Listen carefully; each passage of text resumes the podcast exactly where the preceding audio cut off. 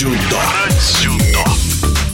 В этом году мировое спортивное сообщество отмечает 140-летие с момента основания дзюдо. За более чем вековую историю японское единоборство распространилось на всех континентах, вошло в олимпийскую семью и стало основой для многих других бойцовых видов спорта. Интересно, что в этом же году российские дзюдоисты отмечают еще один юбилей – 50-летие Национальной Федерации дзюдо. Своим мнением о том, почему дзюдо приобрело такую популярность во всем мире, в эфире спортивного радиодвижения делится заслуженный мастер спорта спорта России, четырехкратная чемпионка Европы, бронзовый призер Олимпиады в Рио-де-Жанейро Наталья Кузютина.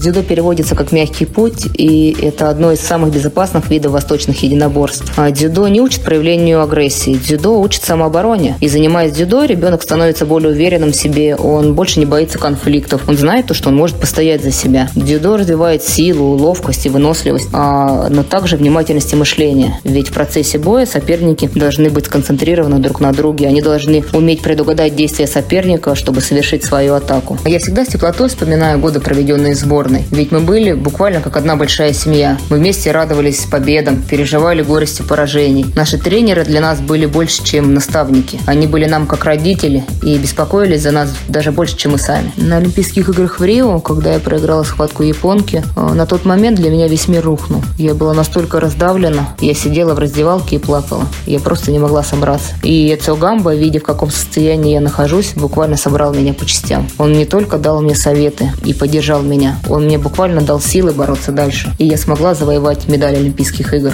Мне кажется, об Олимпиадах я могу говорить бесконечно, ну или, по крайней мере, очень долго. Каждые Олимпийские игры – это важное событие в жизни любого спортсмена, и запоминаются они чем-то своим особенным. Олимпиада в Токио – это завершающая Олимпиада в моей карьере дзюдоистки. Я отдала дзюдо больше 20 лет. Для меня это были третьи Олимпийские игры, и запомнились они тем, что подготовка к ним длилась дольше обычного. А в условиях пандемии нам пришлось тренироваться дома. Спасибо нашим тренерам, которые всегда были с нами на связи, поддерживали нас, подбадривали рассматривали, присылали планы работы, всегда контролировали нас. Что касается моих планов на будущее, я еще не закончила свою спортивную карьеру. Сейчас я активно тренируюсь, чтобы попробовать себя в смешанных единоборствах. Благо, дзюдо мне дало хорошую базу. И сейчас, имея некоторое представление о развитии спорта в разных странах, я могу с точностью сказать, что дети в России, неважно в какой семье они родились, с каким достатком, могут заниматься спортом и проявить себя. Сама я родилась в небогатой семье, и всему, что я сейчас имею, я обязана дзюдо.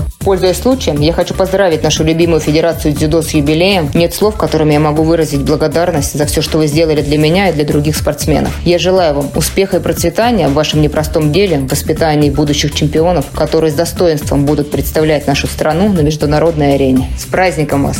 В эфире спортивного радиодвижения была заслуженный мастер спорта России, четырехкратная чемпионка Европы, бронзовый призер Олимпиады в Рио-де-Жанейро Наталья Кузютина.